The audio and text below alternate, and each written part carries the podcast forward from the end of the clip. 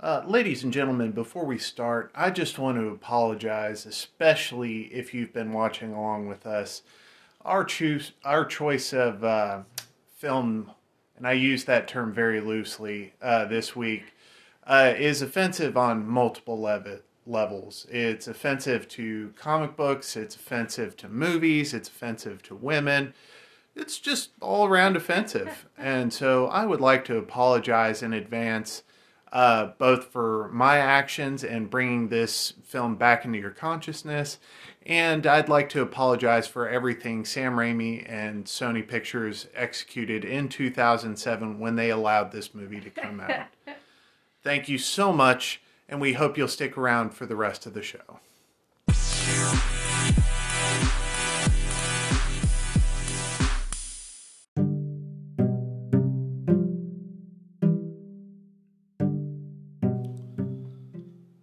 All right, welcome to our show. Uh, now that we have our apologies out of the way, uh, we can get right into this episode proper where we say, hey, this week we enjoyed some things that weren't Spider Man 3. And Spider Man 3, we enjoyed the fact that it's over with. Um, I'm going to say right now, there are. There are things in life that cause me to reevaluate everything. Uh, there there are moments where you have a crummy day at work and you reevaluate do i want to work here? There are there are days where you have a fight with your spouse and you're like hey am, are we on the right path? And then there are things in life that make you question everything like is there a god? And spider-man 3 was one of those rare moments for me this past week where i watched this movie and i went I don't know why anything exists. the fact that this exists is is just awful and and abysmal to me. Yeah. Um, and we watched the quote unquote better version of this movie, and it was still bad. Yep. Um, just a bad movie. And so uh, I'll tell you what, this week, guys, we're going to give you a little bit of a shorter episode. At least I hope it's a shorter episode. um, because I don't want to touch any of the good things we've experienced this week with this badness. Um, there's lots of wonderful content on all your streaming services at your local library, uh, or just listening to your friend mess around as they're playing with their new music software. Um, this movie isn't one of them. And so, if you're trying to watch along with us, I'd encourage you not to for this particular movie.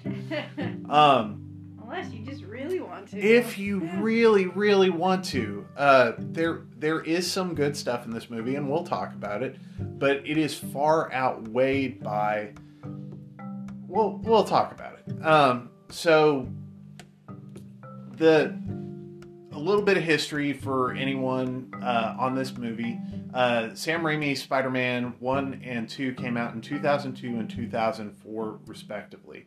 Um, both were critically and commercially lauded. Everyone um, enjoyed at the time everything that Sam Raimi had done with the characters and bringing that world to life. And we admitted last week that in Spider Man 2, Sam Raimi very much improved on most of the technique uh, from Spider Man 1 going into Spider Man 2, making a better movie, a more cohesive story, all of that.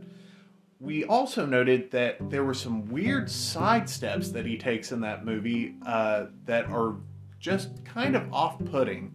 Uh, musical interludes, silliness that it's it's somehow a lower low than than some of the lows in the original Spider-Man, but it it was it was still overall a really good product, a really fun product. Which brings us to this week.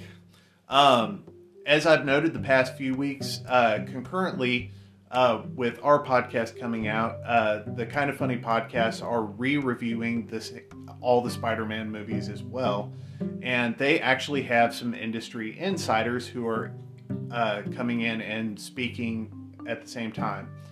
And something that was brought up during their review this past week of Spider Man 2 is that the writing's on the wall of how bad Spider Man 3 is going to be. Because there are things in Spider-Man 2 that should be red flags. The fact that uh, Tobey Maguire is already kind of being a butt behind the scenes, uh, demanding more money and uh, and being kind of a diva. Um, Yeah. The the fact that uh, Kirsten Dunst's character Mary Jane Watson is receiving really nothing to do through two movies. Um, the fact that uh, the relationship between the director Sam Raimi and the composer Danny Elfman falls apart uh, during the making of this movie to the point where Danny Elfman says he doesn't know if he wants to even make movie soundtracks anymore. Um, all of this is happening simultaneous behind the scenes you have all this stuff falling apart while the movie is such a colossal success Yeah.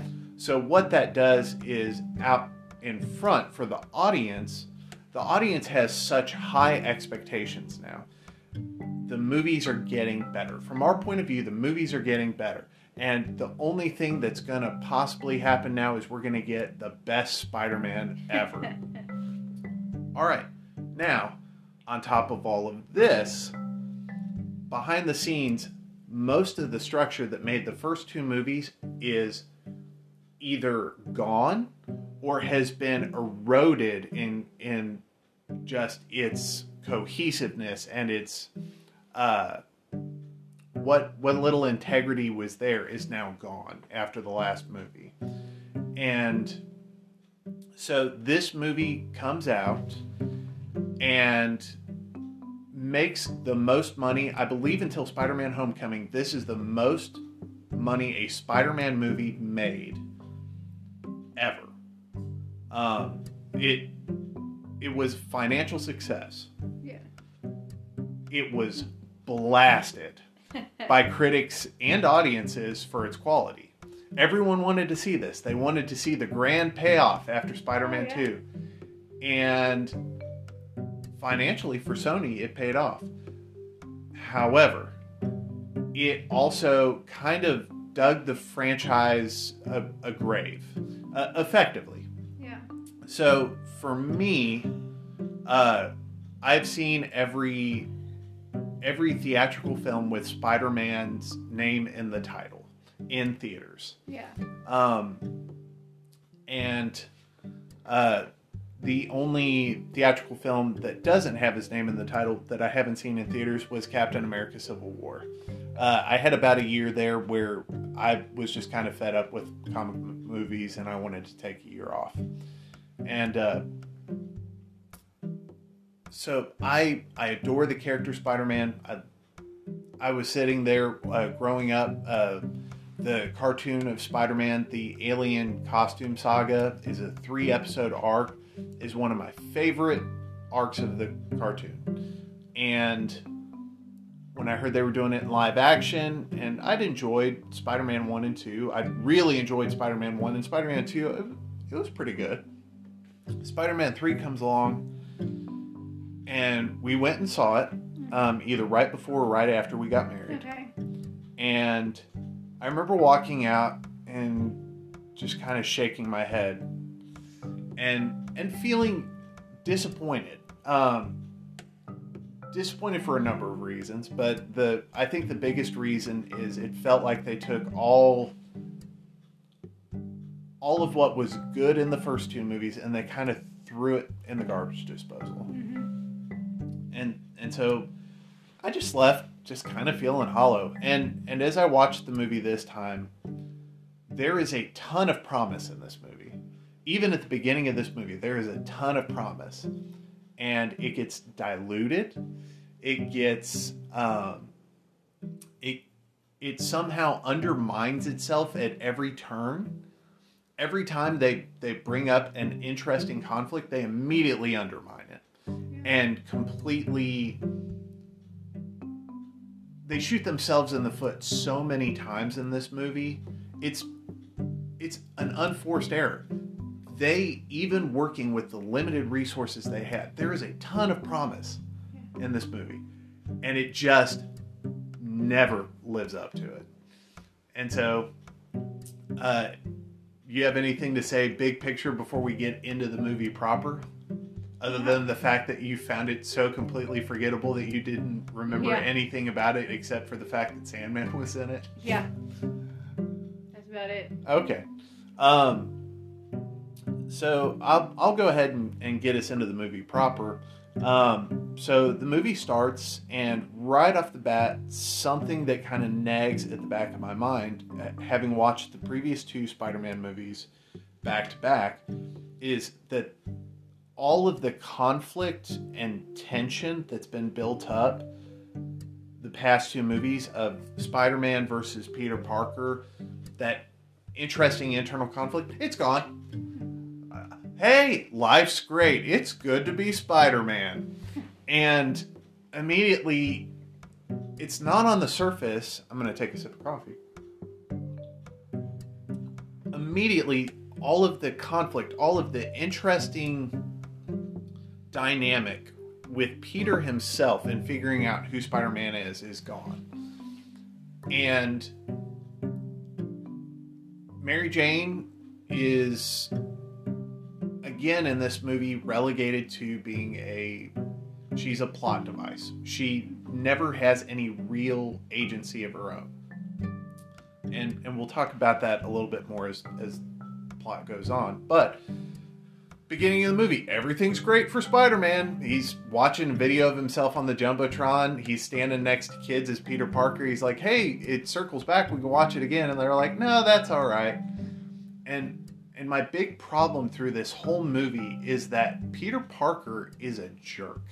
Through this whole movie, at no point is he a good guy. Yeah. And that's a problem.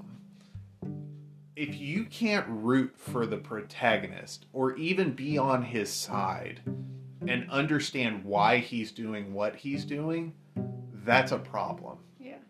So Peter Peter is is having a grand old time. He's actually making it to classes and still being bullied by 30-year-old jocks who are in this advanced physics course but shooting spit wads at him. And uh and then he goes, he sees his he sees his girlfriend Mary Jane at uh at her performance where it's- apparently a musical like 1950s style. And and He's being so creepy through it too. well, uh, Tobey Maguire, old lemur eyes himself, can't help it. Um, but so in the beginning performance, he's like, "That's my girlfriend," and you can almost hear hear everyone in the rows around him just go, "Shut up!" No, she's not, and if she if she is, God help her. I hope she gets out okay yeah. and and so right at the beginning there's an interesting dynamic the musical's going on and it pans up and we're looking at a very ominous uh, harry osborn uh, staring on just you know after the last movie he's wanting revenge. Awesome. Great. We've got a setup for some conflict. Finally. And so after this we go out. Harry is juicing. He's he's getting all the steroids in him with the goblin serum. And uh, we pan over to peter and mj they're up in a spidey hammock making out under the stars meanwhile a meteor crashes a few feet from them and they don't notice uh, a a meteorite that is carrying one of the antagonists of this film so uh, the black goo uh, gets on Peter's scooter. He rides away. Still riding this awful scooter with the dorkiest helmet anywhere. Um, goes and visits his Aunt May at 2.15 in the morning to say, hey, I'm going to propose to MJ. And she doesn't go, Peter, it's 2.15 in the morning. Are you asking something? No, I'm just telling you. Go away! It's 2:15 in the morning. I mean, instead she makes tea. Yeah, she makes tea and then she tells him this story about you better make sure you're ready. You better make sure you're ready. Here's my wedding ring. I guess you're ready, but you better make sure you're ready. Yeah. And uh and so Peter goes away from this interaction and is ambushed by Harry as the goblin. And here is where I have to give some props to this movie. The design of all of Harry's weapons and the fight scenes between him and Peter actually really well designed. Uh, the they fight. Uh, eventually, Peter uh, pulls a line across and like snags Harry to where he falls and hits his head a lot on the way down. And it's the first time in any of these movies there's any sort of real consequence when someone is hit. In the head. Yeah, and I Peter mean, does. How many times it has Peter fallen through the first two movies where he hit his head like that? Oh, absolutely. I'm like, okay. So, so Peter does CPR on Harry, sends him to the hospital. At the hospital, first of all, no one notices anything weird with his biology uh, when they're running tests on him, uh, except for the fact that now he has very convenient plot amnesia. yeah. And so Peter's like, well, that took care of itself. I guess everything's okay now. And again, the the movie creates conflict only to take it away. Only to bring it back later, only to take it away. Only to bring it back later, only to take it away. And the way the whole Harry Osborn dynamic works in this movie is like an entire season, not an episode or two, an entire season of a soap opera. And not a good soap opera, a really badly written soap opera. So Harry's arc over the course of this movie is I'm angry at Peter. I'm going to kill him for killing my dad. Goes, tries to kill Peter. Gets hit in the head, gets amnesia.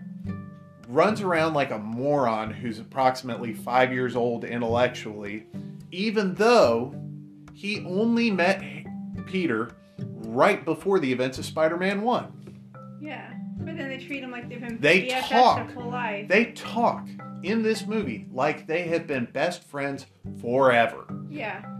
And at no point in this movie or the previous two had they ever acted like friends. Had they done anything as friends. Here's what Harry and Peter's relationship is. Ah, I know I'm kind of a reject here, but thank God that you're around, Peter, so I'm not the lowest the lowest thing on the totem pole. Next movie. We were roommates for a bit, but you take pictures of the guy who killed my dad. Yeah. Oh my gosh, you're Spider Man? Harry's arc in this movie. I'm gonna kill Peter. Gets amnesia. I'm a moron! Gets turned down by MJ after kind of thinking that she's cute. Honest mistake, but okay. Gets drunk, remembers that he's the Green Goblin. Oh, oh, I'm gonna get bad revenge now. Goes, manipulates Peter and MJ. Peter becomes uh, super dick uh, Peter and goes and assaults Harry. Harry gets wounded. Harry mopes in a closet. Peter comes and gets him from moping in the closet. They go and fight like they're best friends again, only for him to die. That's Harry's arc in this movie. Yeah. There is no there is no earned stakes, there's no earned relationship, nothing. Anyhow, Peter walks away from Harry's now just amnesiac butt in the hospital and goes and decides, well, I guess this is the this is the time for me to propose to MJ. Meanwhile, MJ has been fired because she's a bad singer. And I've got to be honest, compared to the girl that they bring in to replace her, yeah, she is. On her own, with no other context, she's good. Bring in anyone else in New York City who is a starving actress, yeah, she's kind of bad. Yeah. She then proceeds to not tell Peter. Peter takes her out to propose to her. Uh, but before that, we have Spider Man Day. Uh, Spider Man Day, Peter stands on top of uh, something where the audience, if they literally turn their head, can see him without his mask on. flies in and uh, is given the key to the city by Gwen Stacy, who he saves in a in an action scene that's kind of short. It's it's whatever. I I have to be honest. The action in this movie felt like it had very little stakes in most cases, Yeah. with a couple of exceptions. Uh, but Peter goes to get the key to the city from this Gwen Stacy. And the audience starts chanting kiss her, and so he goes, All right, lay one on me. And so she pulls down his mask and starts making out with him. Okay, so two things. She pulls down his mask, and I'm like, if I'm anyone, I'm like, whoa, the, the whole reason I we we don't tell people secret identities is so they don't get hurt. Yeah. Uh, and this person like pulling down my mask. Next, his girlfriend's in the audience and he is making out with a strange woman. Next, this is literally the perfect gathering for a villain to attack. Yeah. Anyhow, he goes to propose to MJ, and the girl that he was making out with on the stage is there, getting kind of handsy with him. And MJ storms off with good reason Yeah. before he is able to propose. Because he also tells her that she's that she's nobody. She's just his um his lab partner Yeah. that so, he did not tell MJ about. so all of this goes on. In the meantime, uh, the best character in this movie, yeah, I said it. It not a good character, but the best character in this movie is introduced in Flint Marko, who is the Sandman. And he gets his powers through a mishap that's completely avoidable and entirely stupid. But he gets really cool sand powers and has honestly some of the biggest mo- moments of gravitas in the whole film uh, where he's struggling with the fact that he's a criminal who wants to save his sick, possibly dying daughter. They never explain what the actual stakes are. Yeah. Um, I kept waiting for them to explain that. that doesn't happen in either version of the movie, neither the theatrical or the editor's cut. Um, and so he goes out and decides to start robbing banks as the Sandman. So him and him and Spider-Man are fighting off and on. In the meantime, the police all of a sudden realize, oh, maybe we should tell the Parkers a little secret we've been holding on to for two movies. And they reveal that the guy who killed Uncle Ben wasn't the bad guy from the first movie, but was the Sandman. Which I feel like that totally cheapens the first two movies. Oh, so what it does is it makes Peter more of a bad guy. Yeah. So he straight up chased down this arm robber, and then we're gonna call it third degree murder, is Yeah. what he did. And it's like the whole thing, like the whole struggle in the first two movies with Peter when he finally talks to Aunt May is it's my fault because I didn't stop him from robbing this guy. yeah, And that that gave you stakes that that made you kind of feel that pain with him. so it it it does a few things. Again, this movie is constantly undermining itself. Mm-hmm. So, right off the bat, something that is a really easy fix in this is it's a case of mistaken i- identity. And at the end, when they have the second flashback that reveals, in quotes, what actually happened, they could say, no, in all seriousness, it was the other guy that killed Uncle Ben. This guy was just there. Unfortunately, what this movie does is the whole through line is that this guy's an unlucky crook who just was in the wrong place at the wrong time. No, he was an armed criminal who shot Uncle Ben. Yeah. It doesn't matter that, oh, I didn't mean to. Your finger was on the trigger. Yeah, you did it. And you were, if it wasn't Uncle Ben, you would have shot someone else. hmm I'm going to say it right here. Best character in the movie, still a bad guy. Anyhow, I, just, I did not like that plot twist at all with that. I'm like, I, like they could have given him other stakes and it's it's okay. I want to move a little bit quicker through this movie. That's fine. We're go. going to pause for a brief moment of meditation, and when we return, we're going to try to wrap this movie up in one segment.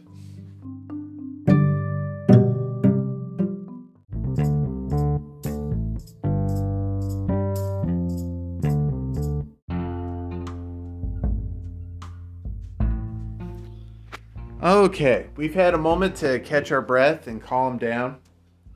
So, we are at the point in the movie where Harry gets his memory back because Mary Jane, instead of going and talking to her boyfriend, goes and flirts with her old boyfriend.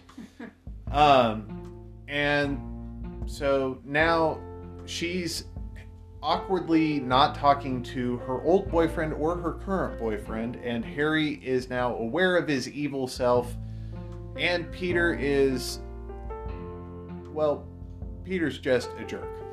Um, around this time, the black costume uh, is formed. Peter gets a new costume that ups his power and aggression, uh, and is told right off the front by his professor, Dr. Connors, hey, uh, maybe don't let this touch your skin. Um, it, uh, it looks kind of dangerous. And so, what does Peter do? He puts it on. And throughout the next bit of the movie, the thing I will say that the editor's cut does better than the theatrical is it kind of plays up the angle that the costume almost is an, an analog for drugs. Um, and that oh, I'm just going to use it for this to get by in this one situation, and then just keeps going back to it. And it's not until later in the movie when he assaults Mary Jane uh, that he realizes he needs to get rid of it. But in the meantime, we go back to the movie. He starts obsessing once he finds out that his uncle's killer is on the loose, tracks down Flint Marko, and just, as far as anyone is concerned, murders him.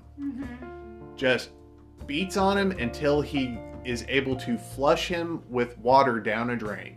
And as far as he is concerned, at that moment, he has killed the Sandman.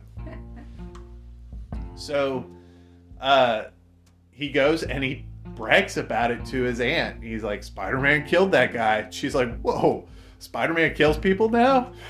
And he's like, Well, he was a bad guy. And she's like, What was Dr. Octopus? and uh, and he kind of waffles, especially after Mary Jane, under duress, breaks breaks up with him. And uh, it would be interesting if Sam Raimi fully leaned into the suit making Peter aggressive. Um, instead, he becomes he becomes awkward and weird and aggressive. And it's uh it reminds me of every time i've seen someone who doesn't have power who decides i've got power. And it's it's this the guy uh small guy complex. When you see a small guy who wants to pick a fight with everyone that's the way it plays out. And and not well but Harry manipulates MJ into breaking up with Peter. Peter becomes a jerk, um, and figures out pretty quick it was Harry. Goes, fights him at his house. And this scene is really weird because there's actually some really good choreography in the fight between uh, Peter and Harry, and the music completely undermines it and plays it almost as it aren't these hijinks cute that these two are fighting? and uh, eventually he throws a pumpkin bomb into Harry's face and it blows up there. And he just walks away. Um, and Peter goes, he uh, smacks MJ at the club she's at after doing a piano solo and dancing way too much, um, badly. Yeah. That was such an awkward scene. I've oh, I lost a plot thread in here. Oh. Also, the this is either the D or E plot in this movie. It might even be the F plot. Topher Grace, who at one point was considered to play Peter Parker Spider Man, uh, is Eddie Brock. And he is roughly the same size as Peter. He is competing with him to be the, the Daily Bugle's new photographer. Uh, fakes a photo of Spider Man, and Peter exposes him. So Eddie gets fired, and so Eddie and Peter end up at the exact same church on the night that Peter is going to try to get rid of the alien costume. Uh, Peter knows that noise mess with it, so he's using the bell to try to get the costume off. In the meantime, the costume flees, coats Eddie, makes him Venom, and yeah, we actually get a cool, creepy scene in the birth of Venom uh, that would have been great in Spider-Man Four or Five Yeah. or Six. Um, but then we, oh Lord, it gets even more convoluted from here. Peter goes home and takes a shower, um, and then Eddie Brock is swinging through as Black Suit Spider-Man and just runs into Sandman, who's decided that he's gonna kill Spider-Man. And no no reason other than the fact that spider-man tried to kill him. It's just yep i'm gonna kill spider-man. I'm not a bad guy. I'm just unlucky. But i'm gonna murder this guy. Yeah. um and so venom the black suit spider-man goes hey let's kill spider-man. And Sandman goes uh, sure. It's saturday. I'm not doing anything. Let's kill spider-man. Um, and again, it undermines what the movie has been trying to tell us that Sandman is is a good guy who does bad things. No, Sandman is a bad guy who does bad things, and Venom is a bad guy who does bad things. And so Venom kidnaps Mary Jane, uh, who's still not reconciled with Peter at this point. Mhm. Um, and it's at this point that the movie is at its absolute worst. So, everything that plays out from here on out, this is the third act conflict, plays out on news screens, minute to minute. They know what is happening before the main characters do. And the main characters are there Yeah. and they're giving you the audience who is there. The whole point of any movie is you are there. They are giving you a play by play because you are dumb and you don't understand what's happening. But the fact of the matter is, you don't understand what's happening because it doesn't make sense. Yeah. They know names of everyone involved. Yeah. They They know that it's MJ up in the car. like the only the only thing missing in their newscast is well peter parker's here to say i mean spider-man's here to save the Yeah. day uh, we get a fight scene and there's some decent fight scenes honestly they're the weakest in the movie uh, between uh, venom and spider-man and uh, and the sandman and peter goes and stops by harry and asks him for help why why Harry has been a villain this whole movie. In none of the movies, in none of the scenes that we as the audience have seen, have they been friends. right. Peter goes to him as a friend and says, "Hey, will you help me?" And and the fact that it is not a profanity-laced tirade that ends with "off," I am so surprised. And so, and then Harry shows up, and it's supposed to be a moment like at the end of Avengers Endgame where the Falcon and the rest of the Avengers arrive to help Captain America, Iron Man, and Thor. No, this is. Uh, it's supposed to be Harry to save the day, and it just. Everything that led up to this moment completely undermines this Yeah. and then they fight they i guess take down the sandman because he's no longer a threat and then venom is kicking both uh, harry and spider-man's butt and the weird thing is, it's not really a team up so much as Venom straight up murders Harry, and then Peter's able to just take him down with no problem. Right. He does it really cool. He does a process that honestly, using the construction pipes and using them like a tuning fork to, to beat the symbiote, really cool. Awesome moment. Would work in literally any other superhero movie, yeah. Not this one. And they kill Venom. Eddie, they try to save Eddie. Eddie sacrifices himself to be with the costume. Mm-hmm. Why? We don't know because the movie never took the time to explain any sort of real attachment. and we give our farewells to Peter from MJ, or to Harry from Peter and MJ. And Peter is just weeping profusely, harder than he cried over Uncle Ben. Ugly crying. I mean, it's bad. And then we go to the next day where MJ is singing at the jazz bar, and Peter goes in and she stops singing, and no one says anything. She is the main act. And nobody- Singing in nobody this even place. Notices that she stopped singing. No one pays attention. And that's the end of this movie. And the end of this part of the Spider Man franchise.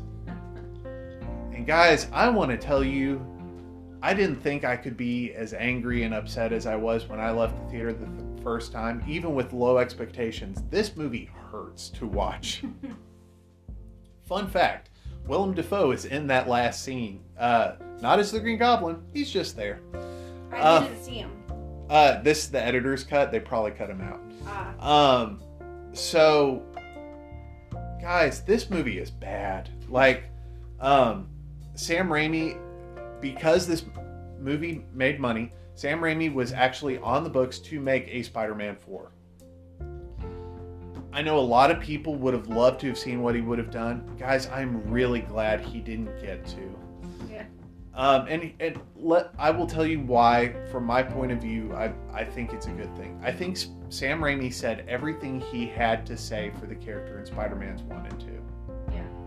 And in Spider-Man three, you can tell that what Sam Raimi wanted to tell if he was going to do a Spider-Man three was a Sandman story and a Harry story. And if you make the story about the two of them, and maybe you introduce the black suit, maybe you introduce it, I think you have an interesting story if it was told well. Yeah.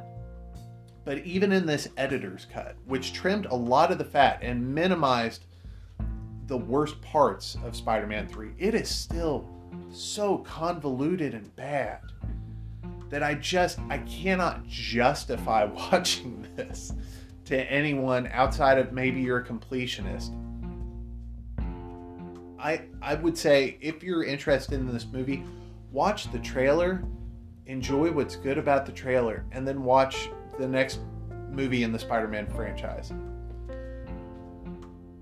With that said, we are done with Sam Raimi's Spider-Man.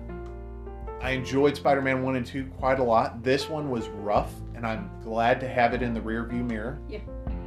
Um, we're going to take a break. We're going to watch Ghostbusters 1 and 2. Um, and probably Afterlife. We're going to do The Amazing Spider Man 1 and 2 after that. I'm looking forward to The Amazing Spider Man, both of them, um, because it's going to be a fresh take. We're going to take a couple week break just to kind of separate those and lead into Ghostbusters Afterlife.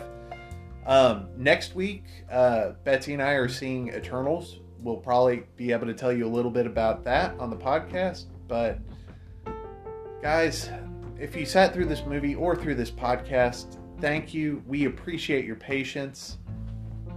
Um, we'll be back next week with 1984's Ghostbusters. Bye.